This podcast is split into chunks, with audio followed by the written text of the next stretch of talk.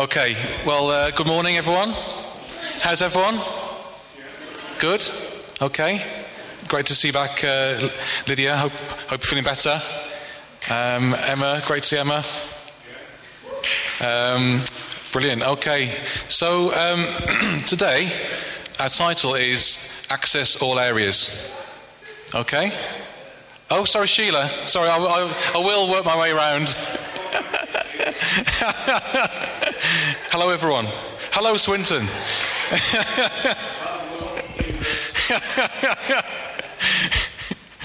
Go ye into all the world.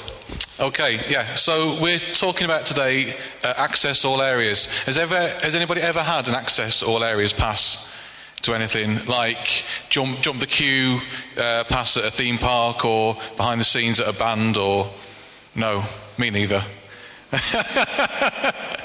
okay, um, so we're talking in the context of um, slowing down. And I want us to really uh, think of this aspect of um, slowing down as an opportunity to uh, go into places that we'd never thought we could go to. Okay? So, let's talk about. Let's put the first uh, Bible passage up, please. Okay, so can we turn to John's Gospel, chapter 4. Uh, the words are up on the screen, but if you want to follow along in your own Bible as well. So we've got uh, the woman at the well, a really famous um, story. Is everyone sort of quite familiar with it when um, Jesus meets the Samaritan woman at, at the well? Okay, yeah? Cool. So um, we've got, before, before that happens, Jesus is in um, Jerusalem um, and is making uh, disciples, which is a good thing, right? But what? The problem is, um, people observing that think it's like um, a popularity contest between him and uh, um, John, which obviously isn't isn't actually what um, Jesus wanted. He was never setting out to be this Mr. Mr. Um, competition popular winner. Uh, basically, his purpose was to die for the sins of the world. Yeah? It wasn't to be the most popular guy around. So basically, he had to leave uh, the scene, he, he, had to slow down. He had to leave where people were putting on all these um, expectations on him and stay um, faithful to what the Father had asked him to do, which was to be the Saviour of the world, isn't it? I've got a map here uh, to show uh, the journey. So he had to go back to his homeland to kind of get out of the hype and all the um, hysteria around him. So this is a map of Israel back in the day, back in the first century. And uh, Jerusalem is in the orange section, and he needed to go to the yellow section. And it was a journey of about 65 miles. So I wondered who, who has uh, walked more than 10 miles in a single time? Hands up. I know Irene's, um, Irene's done a long, long walk, haven't you, for charity? How long was that? 26 miles. That's uh, a marathon. Can anybody beat that? No? Okay. And how did. Well, I, I know how Irene um, looked at the end of that because she, she came home. I don't want to go into too much detail. How did you feel um, afterwards? Sorry? Very tired. Is that a mild way of putting it? Okay. Right.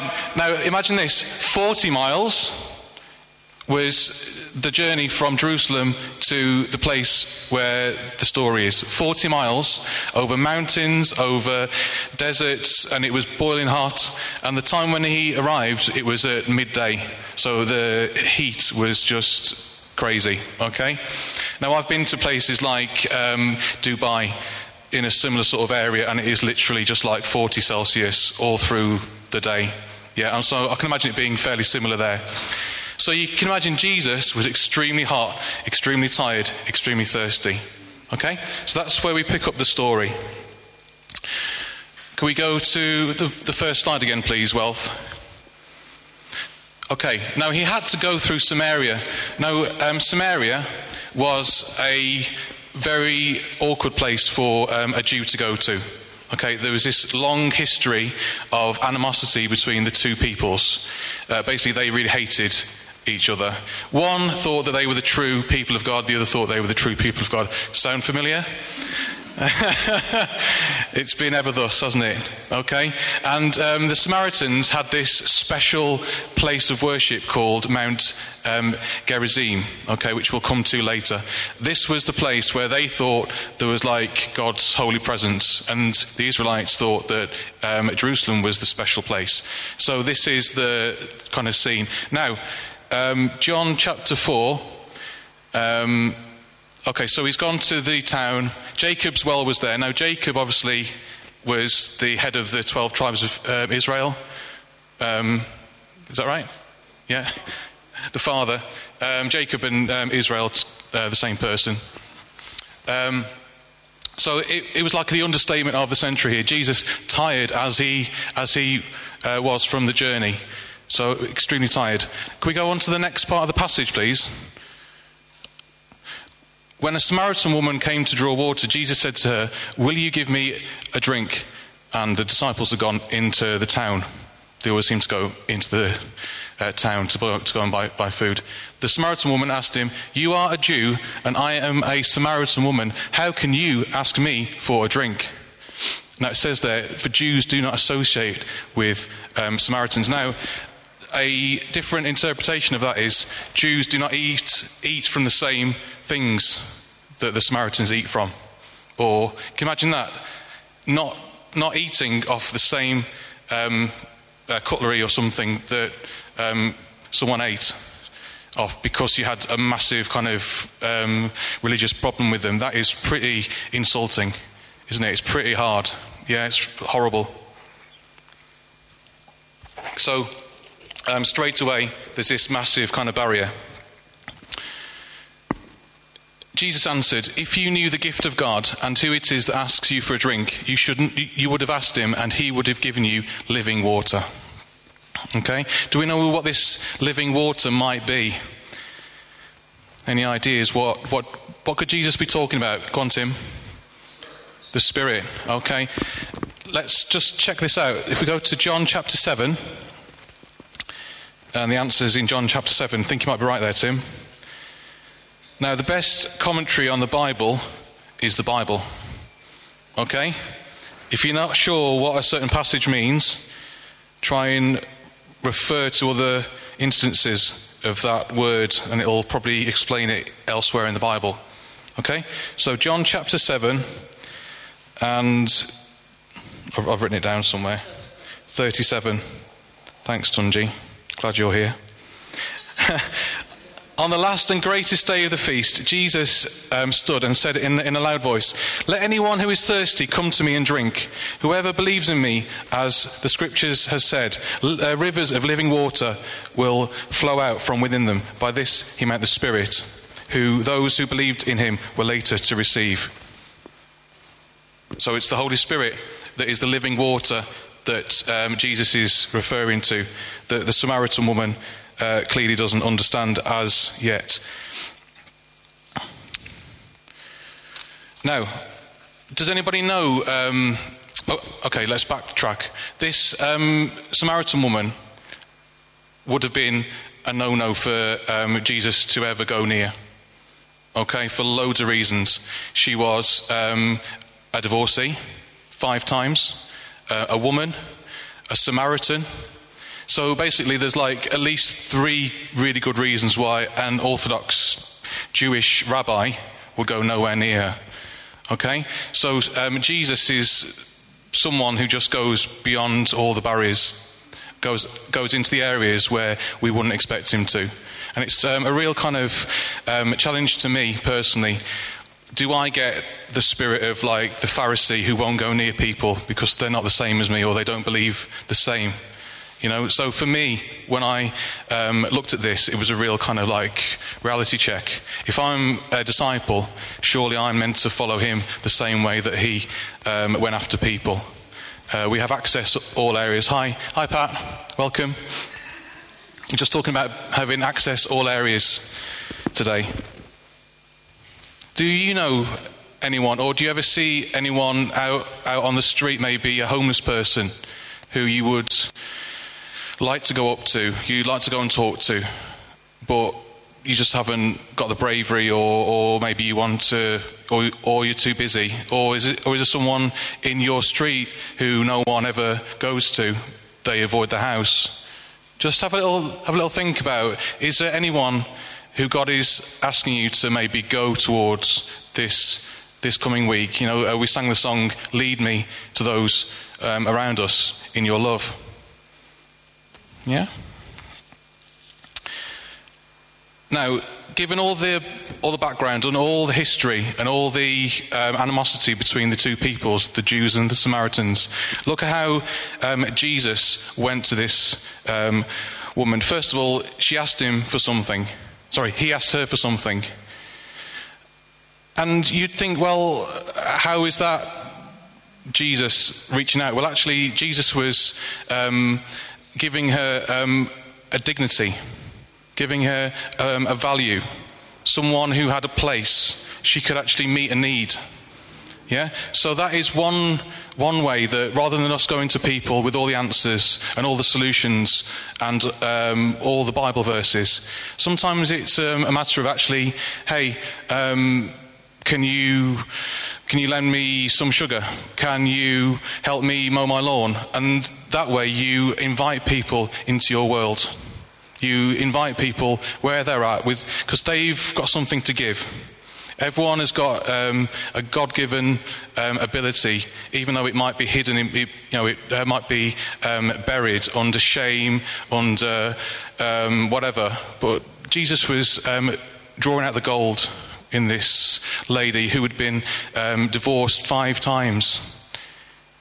She'd been rejected numerous times. She was like the bottom of the society. Yet Jesus went to her with love and giving her value and giving her um, dignity. And also, Jesus was the master, wasn't he, of using everyday examples to illustrate spiritual truths.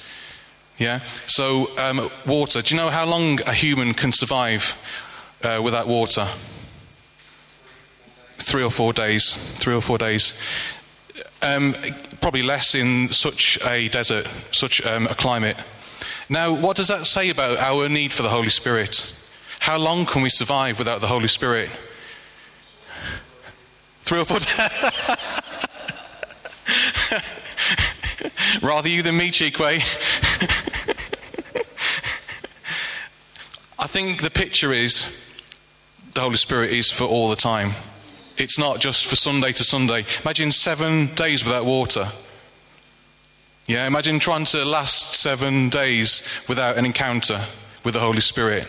And this is, this is what Jesus is kind of trying to get to is that it's not just about physical water, literal water, it's about the Spirit coming out from in you. Being, being deposited in the, uh, by the Holy Spirit, matching with your spirit, because you, you have a spirit that was made alive when you believed. And that spirit is constantly now a well. Okay, so we've got a picture right on cue. Thanks, Wealth. No, no, leave it on there. What is living water? The Holy Spirit.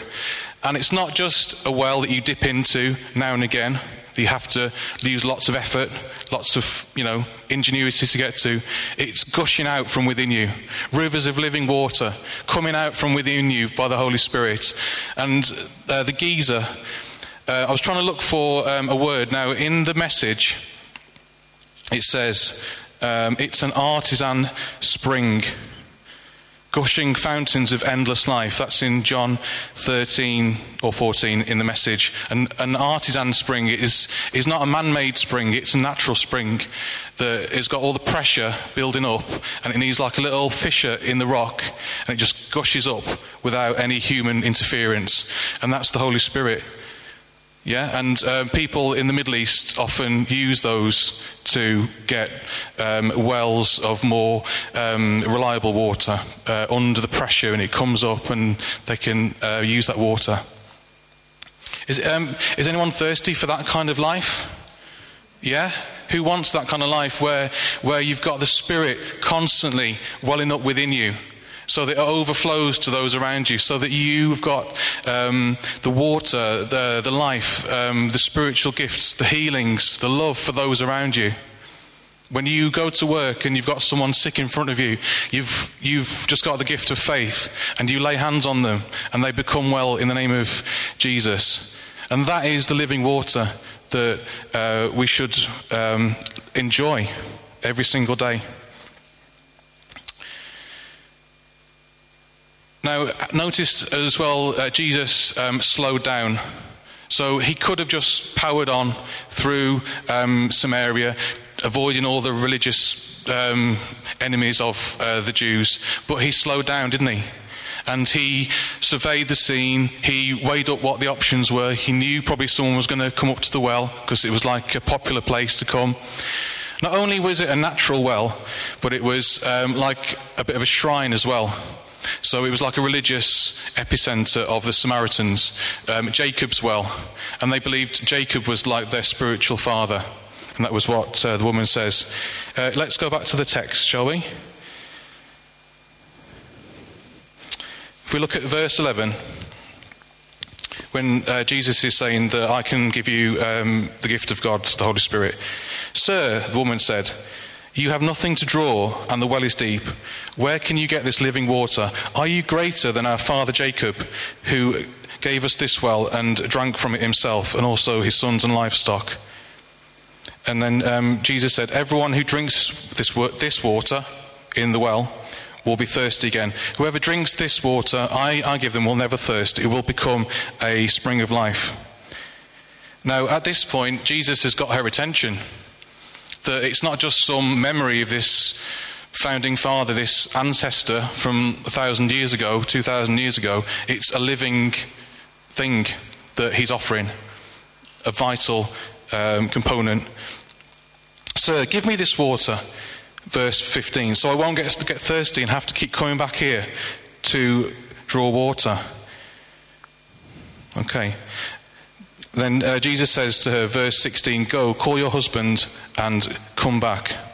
I have no husband, she replied. Jesus said to her, You are right when you say you have no husband. The fact is, you have had five husbands, and the man you have now is not your husband. What you have said is quite true. Ouch, that must have really, really stung. The fact that Jesus called her out, um, you know, like a gift of um, knowledge uh, the Holy Spirit was gushing out from within him, wasn't it? Um, he was a man. He, um, he was God, yet he came in appearance as a man. He was fully, full, fully, fully God and fully man. And he had to operate under the anointing of the Holy Spirit, the same as we do. So he was operating in a gift of um, the word of knowledge there, I believe. But imagine yourself in the woman's shoes. How would you have felt when he suddenly exposed all of her secrets, or the skeletons in her closet? How would you have felt? Maybe someone's come up to you once and prayed like a word over you. It's like, oh, how did you know that? Probably you'd felt quite exposed, quite vulnerable. And I think her reaction in verse 19 is a bit um, of a defensive one. If you look at it, Sir, the woman said, I can see that you are um, a prophet. Now, in the message, it sort of gives it like a bit of a different tone. Let me just read it out from the message, uh, verse 19. Oh, so you're a prophet? Well, tell me this the ancestors worshipped God at this mountain, but you Jews insist that Jerusalem is the only place to worship, right? Can we have the two temples pictures, please?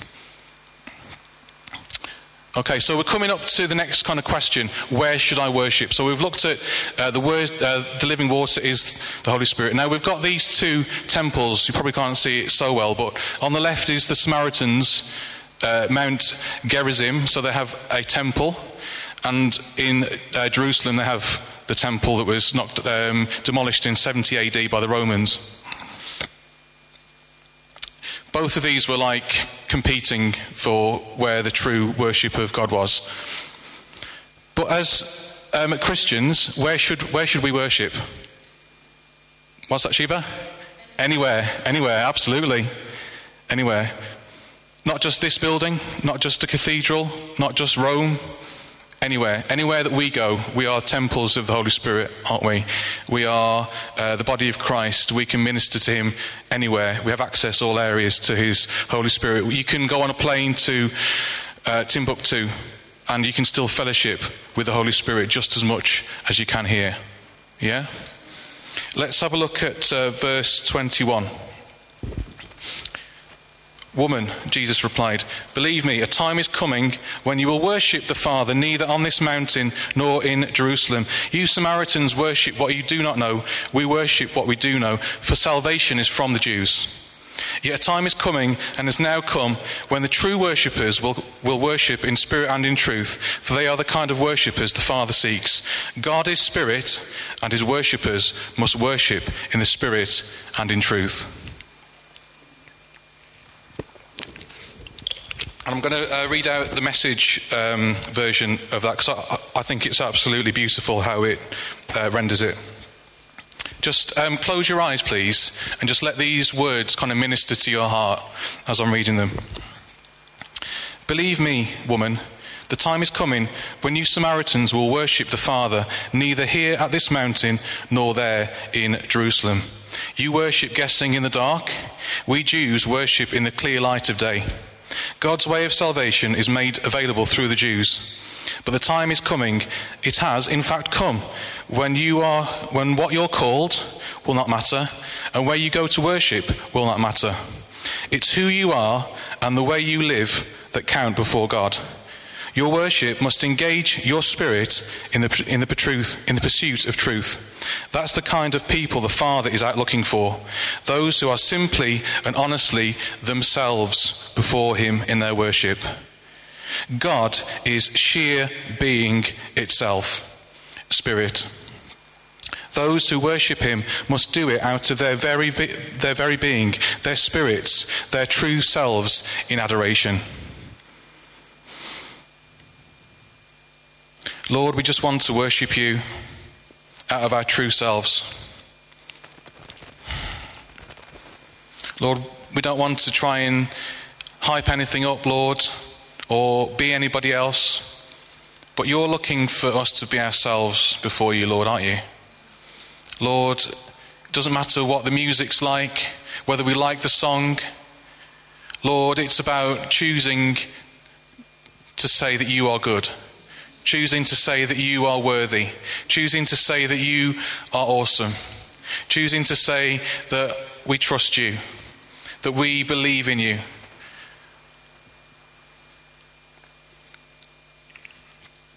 Do you know that none of this is worship? None of these, none of these instruments are worship. People can sing um, all, all, all, kinds of songs that are anti um, Christ about you know, using the same instruments. It's not the music that makes things a worship song, it's your heart, it's your spirit um, engaging with the Spirit of God that makes it a worship song. And um, yeah, I just, I just really, really want to emphasize, you know, that every time that we come, come together, it, it's such a beautiful thing. You know, it's such um, such a valuable thing that, that we shouldn't um, dis, um, despise the day of small beginnings, even though there's only, you know, 30, 40, 50 of us. God is going to multiply us. God is, God is going to increase us in this city. Do you believe that? Do you believe that? And these are the foundational days where we can grow together as a family, where we can have those uh, tight bonds um, the strong nets for the catch of fish that's going to come. Yeah? Can we go on to the next slide, please, about the harvest? The, the, the, the pictures.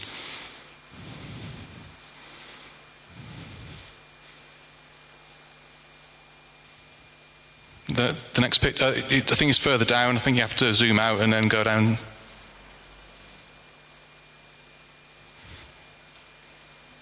That's it. So the next, um, oh, oh, yeah. So basically, uh, Jesus um, tells her everything that she's ever done, and that becomes her life um, motto, that becomes her mantra. Jesus told me everything I've ever done.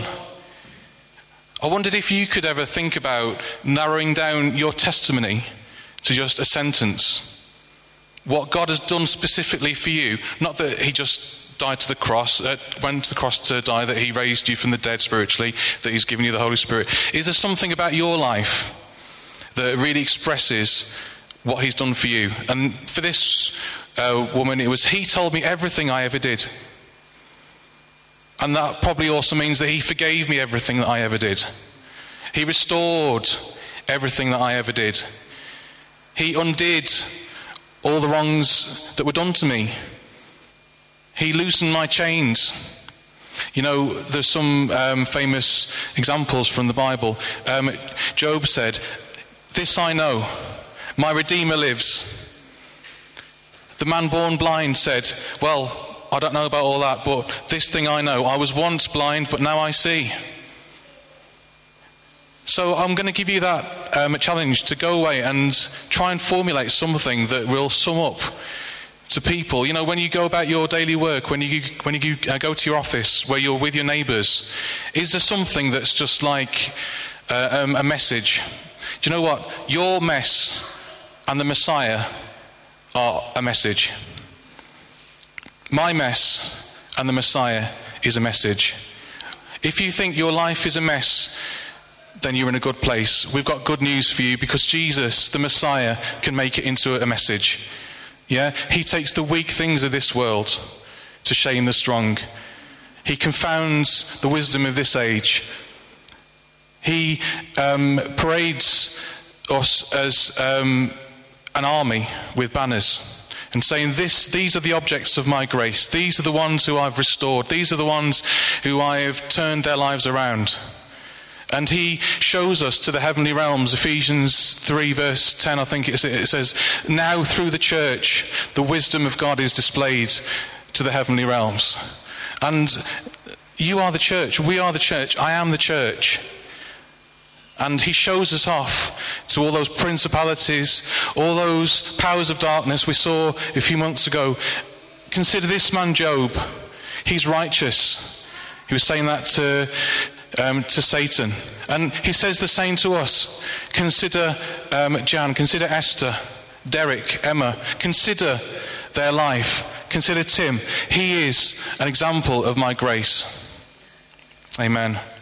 Amen.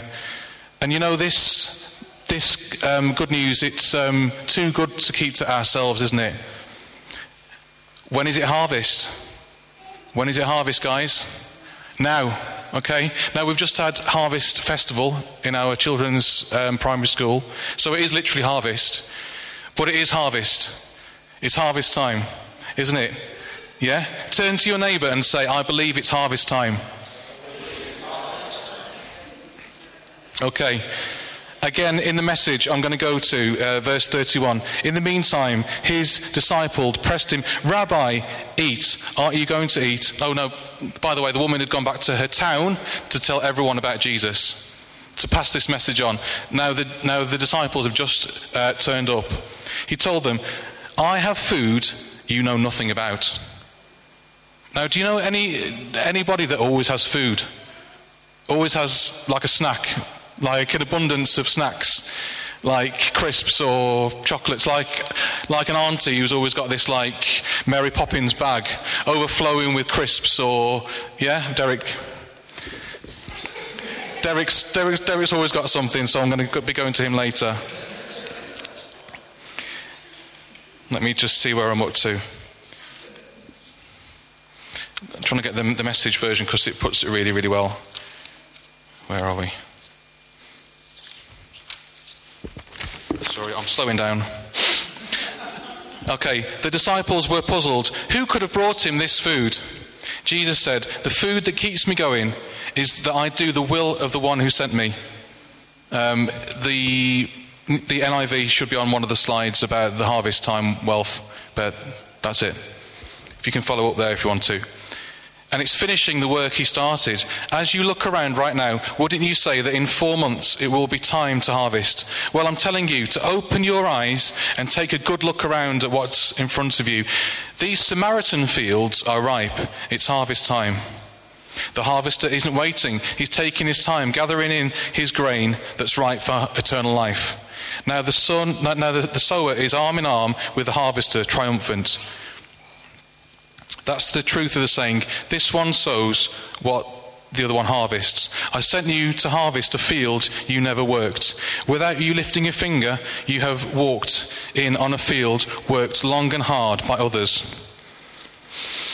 Notice he says the Samaritan fields are white under harvest. Even those fields that are completely off of our comfort zone, even those areas, those opportunities, even it might be um, a nightclub, it might be the gay village, it might be wherever you think is completely out of your off, off of off of your limits. You have access all areas. You have access all areas. Tell your person next to you you have access all areas. Okay? It's not just me telling you that, it's Jesus. He said, Go into all the world and make disciples. Go into Judea, go into Samaria, go into the ends of the earth. Now we've got um, a diagram, please, Wealth. Okay. Again, you might not be able to see this. Uh, I can probably email it out um, if you can't see it very well. Basically, the one on the left is the social hierarchy of the Jewish people. And you've got the priest, the Levite, and it goes out.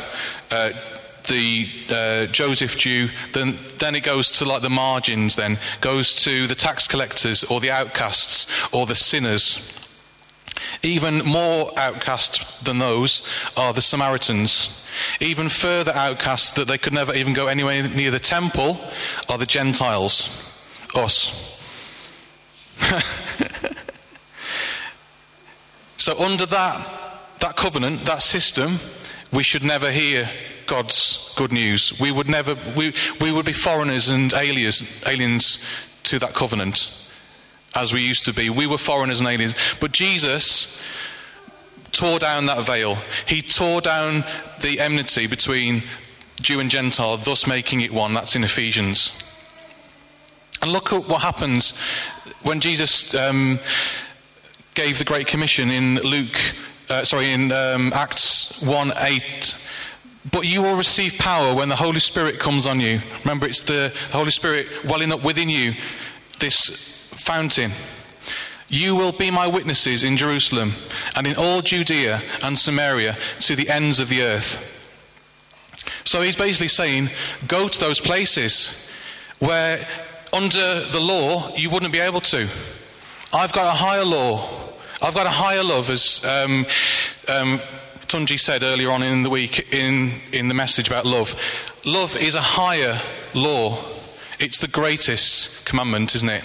To love the Lord your God, to love yourself, and to love, love your neighbour as yourself.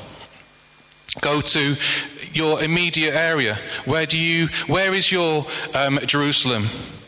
It might be your family. It, it, it, might be your kids. It might be your spouse. It, it might be um, your next door neighbour, your vicinity. Go there. Go to Judea. It might be where you go every single day. It might be work. It might be school. It might be uh, the playground, uh, taking the kids to school. Go to Samaria. Now, that's the really challenging bit, isn't it? Like I said, think about, let the Holy Spirit um, guide you this week as we sung, where is the Holy Spirit leading you to somewhere that's outside of your comfort zone? Okay? Using wisdom at the same time, but love. And to the ends of the earth. And that might be anywhere, literally anywhere. It might be a foreign country, but it could equally be this, this area as well. You see, God always works within um, human culture to expand our thinking, to break down the barriers, the mindsets that, that we have. You know, God just didn't come and suddenly um, angels converted everyone. No, he was going to use the church. He was going to use you and me. He was going to use um, broken people to, to relate to broken people. You know, your weakness, your mess, my mess, my, my weakness makes us relatable to people. I think that's what people want to see in the world um, authenticity, isn't it? That we're real, that we say, yeah, we haven't got it all together, yet we know the one who's, who's, who's, who's, who's, who's going to make us get it all together, who's going to fix us, who is fixing us. Let's go back to the harvest picture, please. Wealth. So, yeah, so it's harvest time. Okay? Um, I just wanted to pick up on that passage when Jesus talks about uh, you are going to reap what others have um, worked for. So we went into um, Swinton Square for how many months? About five or six months. Yeah? Sowing the gospel through songs, through prayers, through conversations, through love, through giving out leaflets, inviting people to different things. Those are seeds that we believe are going to um, produce fruit. Yeah? So I'd like to encourage us still keep on um, praying for those conversations. Don't just let them fall to the ground. Now, God is going to give the increase. You know, one sows, one waters, but God gives the increase. Yeah? And did, did you know that um, 19 years ago, just over the road in the Swinton Valley estate, there was um, a team of um, young um, Christians from all over the country came and did a social action project as part of the Message um, 2000 um, ministry. And it was basically to redo the playground, tidy up the area, redo um, a youth centre. And there was no crime for three months after that. There was no crime in one of the most deprived areas of the area for three months because of the church. The church went in there, showed, showed love, showed, showed the gospel, and there was no crime there, and it made like national news. It was all over the newspapers uh, in the year 2000. And that's the legacy that we have here. We're right on the doorstep of that mission. And I'm, I'm sure the people who used to worship here, you know, we saw it in the handover, didn't we? It was packed. It was like 200 people crammed in here, singing at the top of their voices, worshipping. We had the organ going, we had a full choir. It was like standing room only. That's the legacy that we have, even in this place where, where we sat right, right now. That others have worked, others have prayed, others have worshipped, others have sown. And it's time to harvest, isn't it? It's time to reap. But it's not through might. It's not through power. Uh, n- not through power, but by my spirit. And it comes down to us having that daily encounter with the Holy Spirit, doesn't it? That the living water rises up, bubbles up, gurgles up, gushes over, over, over, over unto eternal life.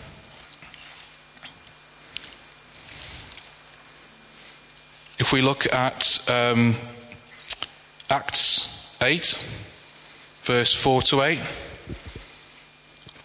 Acts 8, verse 4 to 8.